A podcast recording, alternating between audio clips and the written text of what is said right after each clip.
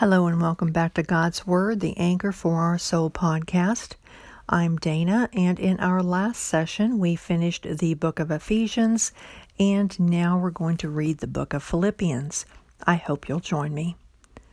Paul and Timothy, servants of Christ Jesus, to all the saints in Christ Jesus at Philippi, together with the overseers and deacons. Grace and peace to you from God our Father and the Lord Jesus Christ.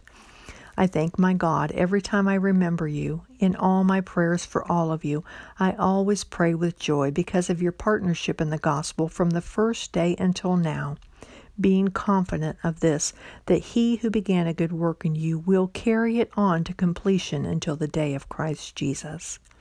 It is right for me to feel this way about all of you, since I have you in my heart, for whether I am in chains or defending and confirming the gospel, all of you share in God's grace with me.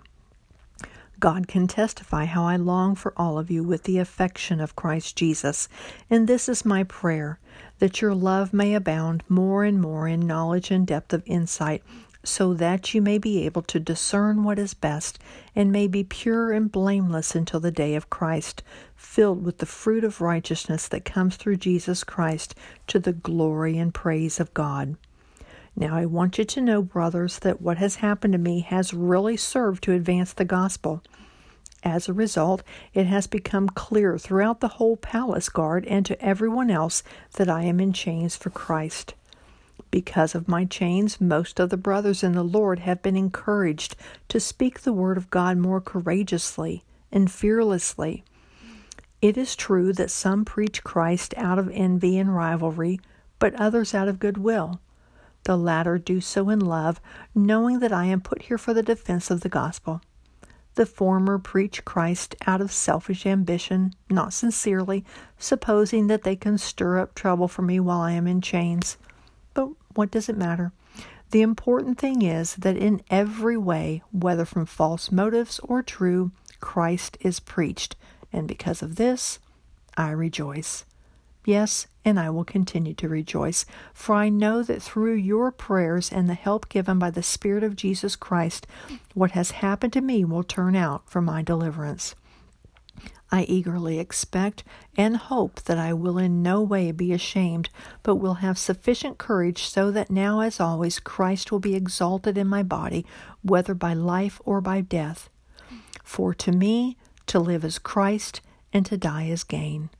If I am to go on living in a body, this will mean fruitful labor for me. Yet, what shall I choose? I do not know. I am torn between the two. I desire to depart and be with Christ, which is better by far. But it is more necessary for you that I remain in the body. Convinced of this, I know that I will remain, and I will continue with all of you for your progress and joy in the faith so that through my being with you again, your joy in Christ Jesus will overflow on account of me. Whatever happens, conduct yourselves in a manner worthy of the gospel of Christ.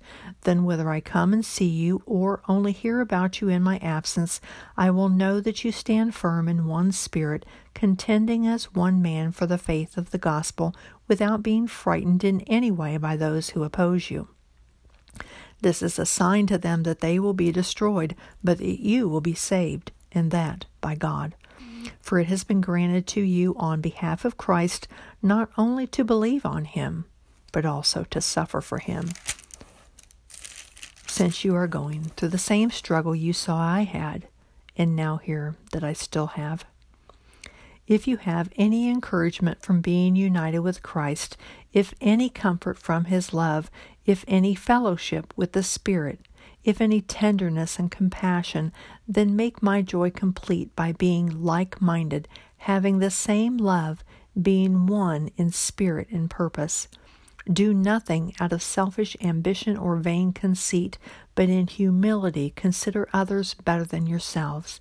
Each of you should look not only to your own interests, but also to the interests of others.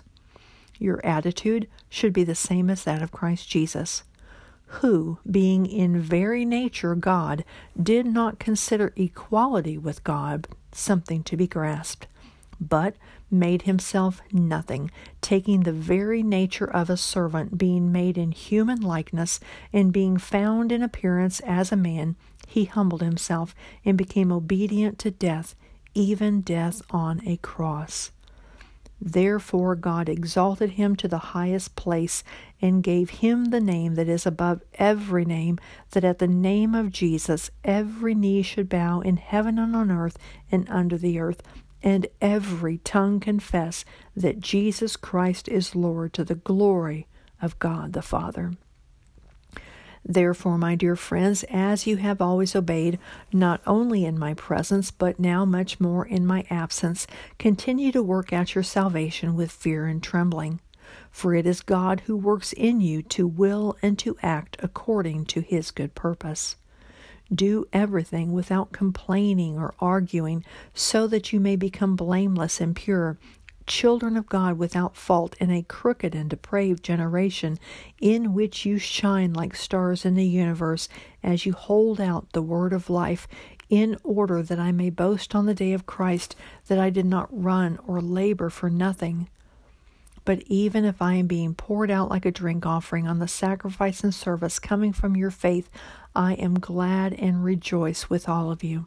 So you too should be glad and rejoice with me. I hope in the Lord Jesus to send Timothy to you soon, that I also may be cheered when I receive news about you. I have no one else like him who takes a genuine interest in your welfare. For everyone looks out for his own interests, not those of Jesus Christ. But you know that Timothy has proved himself, because as a son with his father, he has served with me in the work of the gospel. I hope, therefore, to send him as soon as I see how things go with me, and I am confident in the Lord that I myself will come soon. But I think it is necessary to send back to you Epaphroditus, my brother, fellow worker and fellow soldier, who is also your messenger, whom you sent to take care of my needs. For he longs for all of you, and is distressed because you heard he was ill. Indeed, he was ill and almost died, but God had mercy on him, and not on him only, but also on me, to spare me sorrow upon sorrow. Therefore, I am all the more eager to send him, so that when you see him again, you may be glad, and I may have less anxiety. Welcome him in the Lord with great joy, and honor men like him, because he almost died for the work of Christ, risking his life to make up for the help you could not give me. Finally, my brothers, rejoice in the Lord. It is no trouble for me to write the same things to you again, and it is a safeguard for you. Watch out for those dogs, those men who do evil, those mutilators of the flesh. For it is we who are the circumcision, we who worship by the Spirit of God, who glory in Christ Jesus, and who put no confidence in the flesh, though I myself have reason for such confidence. If anyone else thinks he has reasons to put confidence in the flesh, I have more. Circumcised on the eighth day, of the people of Israel, of the tribe of Benjamin, a Hebrew of Hebrews, in regard to the law, a Pharisee. As for zeal, persecuting the church, as for legalistic righteousness, faultless. But whatever was to my profit, I now consider loss for the sake of Christ. What is more, I consider everything a loss compared to the surpassing greatness of knowing Christ Jesus my Lord, for whose sake I have lost all things. I consider them rubbish, that I may gain Christ and be found in him, not having a righteousness of my own that comes from the law, but that which is through faith in Christ, the righteousness that comes from God and is by faith. I want to know Christ and the power of his resurrection and the fellowship of sharing in his sufferings, becoming like him in his death, and so somehow to attain to the resurrection from the dead. Not that I have already obtained all this or have already been made perfect, but I press on to take hold of that for which Christ Jesus took hold of me. Brothers, I do not consider myself yet to have taken hold of it, but one thing I do, forgetting what is behind and straining toward what is ahead. I press on toward the goal to win the prize for which God has called me heavenward in Christ Jesus. All of us who are mature should take such a view of things, and if on some point you think differently, that too God will make clear to you. Only let us live up to what we have already attained. Join with others in following my example, brothers, and take note of those who live according to the pattern we gave you. For, as I have often told you before, and now say again, even with tears, many live as enemies of the cross of Christ. Their destiny is destruction, their God is their stomach, and their glory is in their shame. Their mind is on earthly things, but our citizenship is in heaven and we eagerly await a Savior from there, the Lord Jesus Christ, who, by the power that enables him to bring everything under his control, will transform our lowly bodies so that they will be like his glorious body. Therefore, my brothers, you whom I love and long for, my joy and crown, that is how you should stand firm in the Lord, dear friends. I plead with Euodia and I plead with Syntyche to agree with each other in the Lord. Yes, and I ask you, loyal yokefellow, to help these women who have contended at my side in the cause of the gospel, along with Clement and the rest of my fellow workers whose names are in the book of life. Rejoice in the Lord always. I will say it again. Rejoice. Let your gentleness be evident to all. The Lord is near. Do not be anxious about anything, but in everything, by prayer and petition, with thanksgiving, present your request to God. And the peace of God, which transcends all understanding, will guard your hearts and your minds in Christ Jesus. Finally, brothers, whatever is true, whatever is noble, whatever is right, whatever is pure, whatever is lovely, whatever is admirable, if anything is excellent or praiseworthy, think about such things. Whatever you have learned or received or heard from me or seen in me, put it into practice, and the God of peace will be with you. I rejoice greatly in the Lord at that last you have renewed your concern for me. Indeed, you have been concerned, but you had no opportunity to show it. I am not saying this because I am in need, for I have learned to be content whatever the circumstances. I know what it is to be in need, and I know what it is to have plenty. But I have learned the secret of being content in any and every situation, whether well fed or hungry, whether living in plenty or in want. I can do everything through Him who gives me strength. Yet it was good of you to share in my troubles.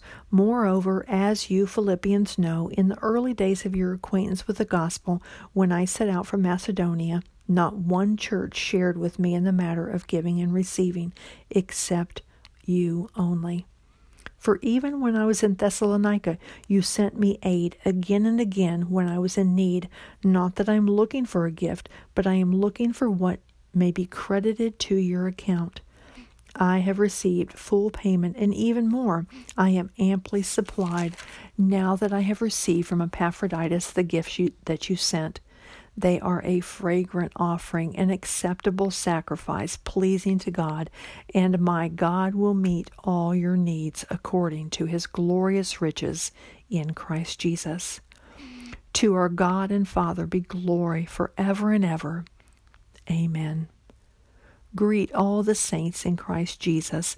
The brothers who are with me send greetings. All the saints send you greetings, especially those who belong to Caesar's household. The grace of the Lord Jesus Christ be with your spirit. Amen. And with that, we finish the book of Philippians. And in our next session, we'll read the book of Colossians. I hope you'll join me then. Thank you for joining me this time.